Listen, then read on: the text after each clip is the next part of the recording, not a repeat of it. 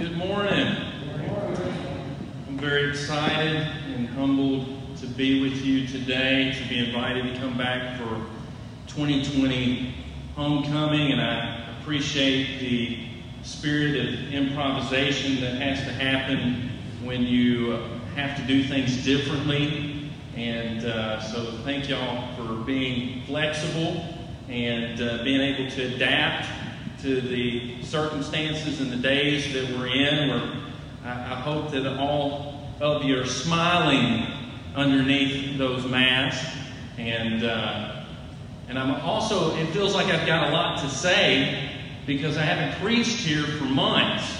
So I'm going to try not to overburden you with, with six months or seven months of preaching in one sermon. Uh, but I do feel like that I've got a lot to say because I haven't been here for so long. Uh, but it's certainly good to be back, and my heart is just warmed, and uh, our family was just excited to, to come back today and, and arose very early this morning in anticipation for today. So it's just good to be back at Lindsley Avenue to celebrate 100 years of service in this location and in this building. And of course, the service of this church to this community is beyond that. And so I just am humbled to get to be with you today and to share a message. And so I want to talk about home. Certainly, this church has been home to many people. And it was a home for Stacy and River and I for 10 years, and we still consider it to be home. And in my heart of hearts is Lindsley Avenue. And when we think about home, there's probably all sorts of images that come to our mind. Some of those images are sentimental. We just read in the text about how the people of God had shouts for joy, but there was also weeping because the temple had been laid and the, and the men who had seen the first temple. Now we're seeing the foundation of the second temple being laid. And it evoked emotion. And certainly when we think about home, there is an emotion that comes to each of us. And you may be overwhelmed in, in thinking about home to memories and things that happened. You may think about the safety or the security or the shelter or the comfort or all those things that are associated with home. Maybe those familiar phrases home, sweet home, or home is where the heart is. My cousin was a songwriter here in Nashville. And sometimes songwriters and artists can express truth for us in a profound way, can't they? You know, they say about country music is uh, three chords and the truth. Right there, And sometimes songwriters have a way of communicating things, and artists have a way of communicating things that sometimes are hard to articulate my song, my songwriter cousin, he wrote a song called Detroit City, and, um, and a part of his songwriting collection ended him up in the Songwriters Hall of Fame here in town. But in that song, Detroit City, that he wrote with Mel Tillis, he talks about leaving the farm in Tennessee and going to Detroit City, which was something that happened a lot in the 50s and 60s because the country boys had to go somewhere to get a job. And so he, he goes to Detroit and he starts working in the factories building cars, and, and then his mind drifts back to home. And the chorus is just simply, I want to go home. I want to go home. Oh, how I want to go home. And there's something in that, isn't there, that all of us desire to go home. whatever that means. I remember my dad telling me a story about when he got to meet my cousin who wrote that song. And my, my dad was a singer. And he had this nice kind of crooning voice. And he was really talented. And so he got in his mind that maybe he could make it in Nashville. And so he decides to drive to Nashville to meet my cousin, who's a songwriter. And he goes to try to find him, and he goes to the publishing house, and they say, Oh, he's down at the bar. And so my dad goes down to the bar, and there my cousin is at the bar. And my dad starts to talk to him about being a songwriter, coming to Nashville and being a singer. And my cousin tells my dad, Why would you want to do that? He says, Go home and love your family. Me wonder what the advice would have been or what the life of my dad would have been if the advice would have been different. I want to go home. And the life that my cousin had in Nashville, his domestic life,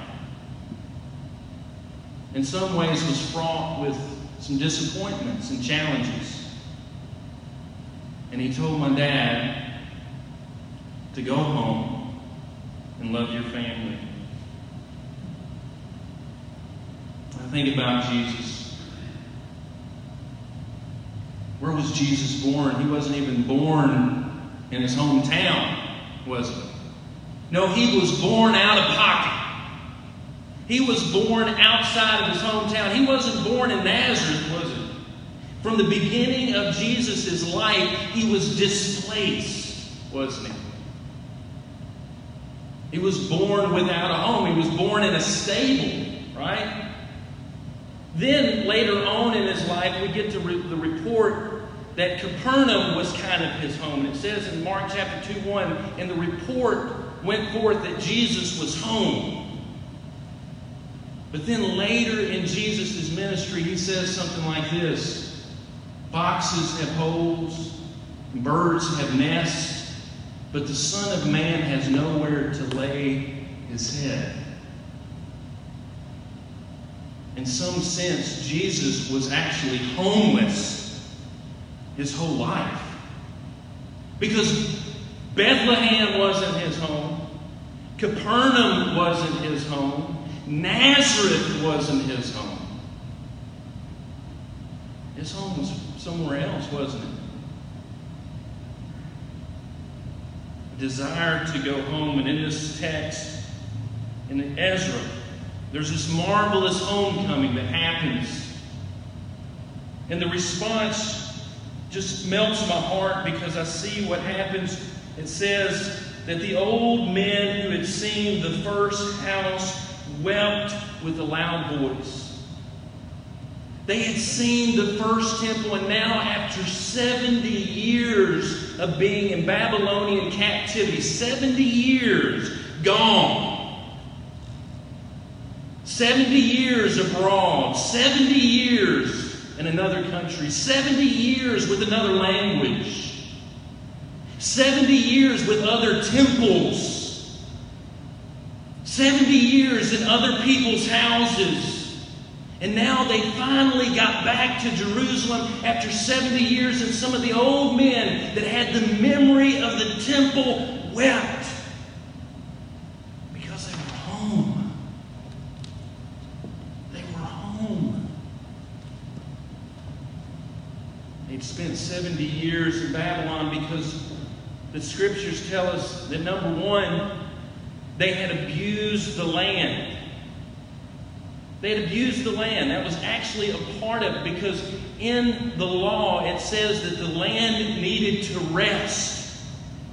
That the land had a Sabbath too, not just people, but the land itself. That every seven years you were to let the land rest.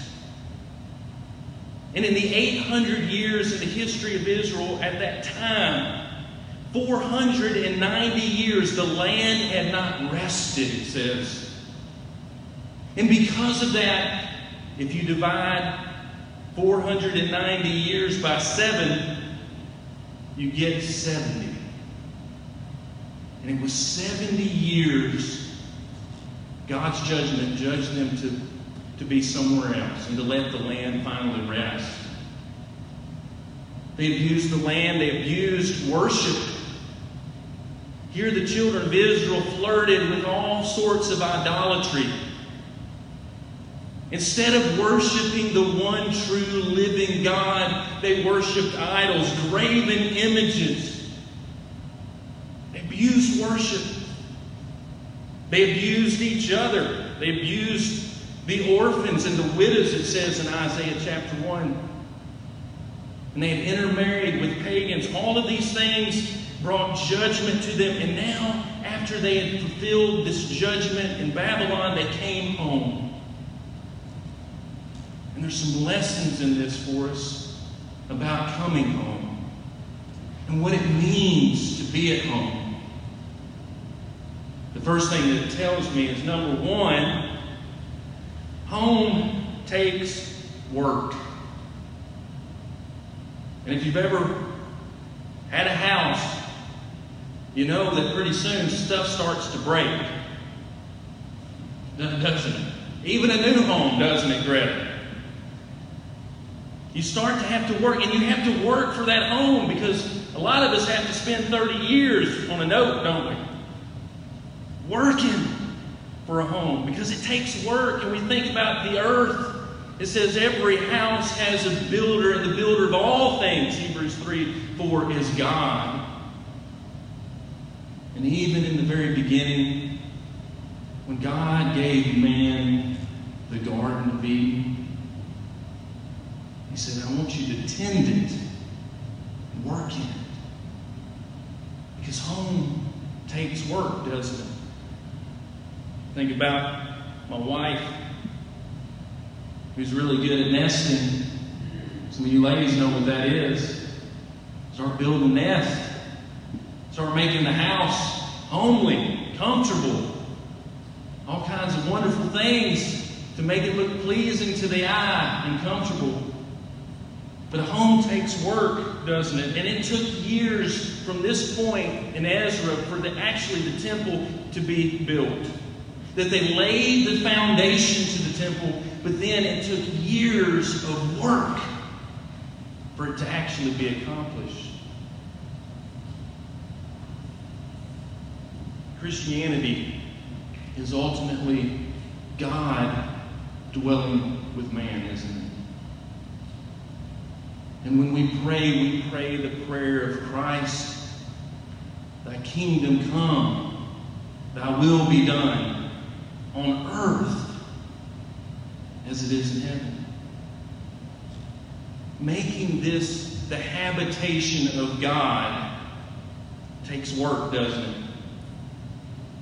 Making our world the habitation of God takes work making our own lives the habitation of God takes work, doesn't it? But we're promised. We're promised by Christ that He is working. Remember the words, let not your hearts be troubled, neither let them be afraid. You believe in God, you believe also in, my, in me. For in my Father's house are many mansions, and I go to prepare a place for you. Think about that. That the master carpenter is preparing a place for you. Home takes work, doesn't it? Number two, home is worth fighting for. That's right. Home is worth fighting for. Sometimes there is going to be conflict in this life, isn't there? There's going to be those who come in conflict with the kingdom of God. There's going to be conflict to the home. But home is worth fighting for. And what we find in Ezra, that the people of God were confronted with other people who didn't want them there, who didn't want them to even build the temple. And so there was a fight.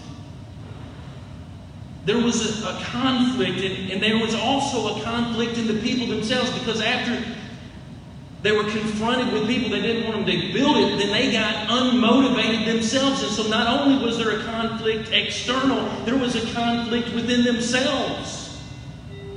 And it took not one prophet, but it took two prophets to overcome their complacency and finishing the job of building the temple.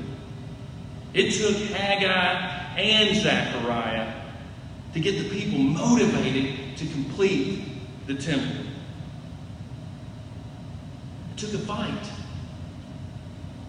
G.K. Chesterton once said it like this The true soldier fights not because he hates what is in front of him, but because he loves what is behind him. The reason why we fight for anything is not because we hate, it's because we love. And the Bible in the New Testament talks about there being a war, a spiritual war, doesn't it? And the scriptures are very specific in the fact that we fight as Christians in the nonviolent way. We wrestle not with flesh and blood. We, our weapons are not carnal in nature, it says. But Paul still says, put on the whole armor of God, doesn't it? And most of the battle takes place right here in the human heart. Paul reminds those at Ephesus in Ephesians chapter 6 put on the whole armor of God. Don't just put on some of it. We'd all look a little funny if we forgot some of our clothes today, wouldn't we? But we certainly wouldn't want to go out into battle with half the armor on, would we? And he talks about putting on the helmet of salvation and thus protecting the mind because the mind is important, isn't it? What we think about Paul also says in Philippians 4 8 to think on these things, those things which are true and noble and good. Because what we think on has such power. Paul also says the breastplate of righteousness, protect the heart, gird yourself with the truth, the feet shod of the preparation of the gospel of peace, and the sword of the Spirit, the Word of God. Home is worth fighting for, isn't it? But home is also worth waiting for. Because we're all, in a sense, waiting, aren't we? 2 Corinthians 5 gives such a description of this waiting that we're in right now, the season of waiting. By describing life as this, for we know that if we have an earthly tent, earthly tent. A tent is not a permanent dwelling, is it? At least I hope not. I've never gone camping and I said, man, I want to live in this tent. I haven't gotten to that point. It's a temporary thing, isn't it? And it says we have renounced, or we have a building from God, a house not made with hands, eternal in the heavens. Here we are given this transitory tent, but there is a house not made for hands in eternity. Verse 2 Here indeed we groan. I don't know how old Paul was when he wrote this, but the older I get, the more I groan. Amen? I have groanings now that I didn't have 10 years ago. Right? There's a groaning in this tent. It also says, while we are still in this tent, we sigh with anxiety. There's anxiety in this tent. But it goes on to say, we are of good courage, and we would rather be away from the body and at home with the Lord. We just finished up in the Jewish calendar is the, the feast, the tabernacles, feast of the tabernacles, or the feast of the booths. And every year the Jewish people would gather and they would live in tents or in booths to remember what it was like to be in the wilderness to live in tents, to live in tabernacles, to live in this temporary state. And we're all in that state, aren't we? Because we haven't made it home yet. But my most important point to you today is this not that home is just worth working for, or worth fighting for, or worth waiting for. But home is actually a relationship, isn't it? I think about all the places I've lived. Some places that are pretty nice, and some places that aren't very nice. I think about the homes that Stacy and I had in our marriage. We owned four or lived in four different places.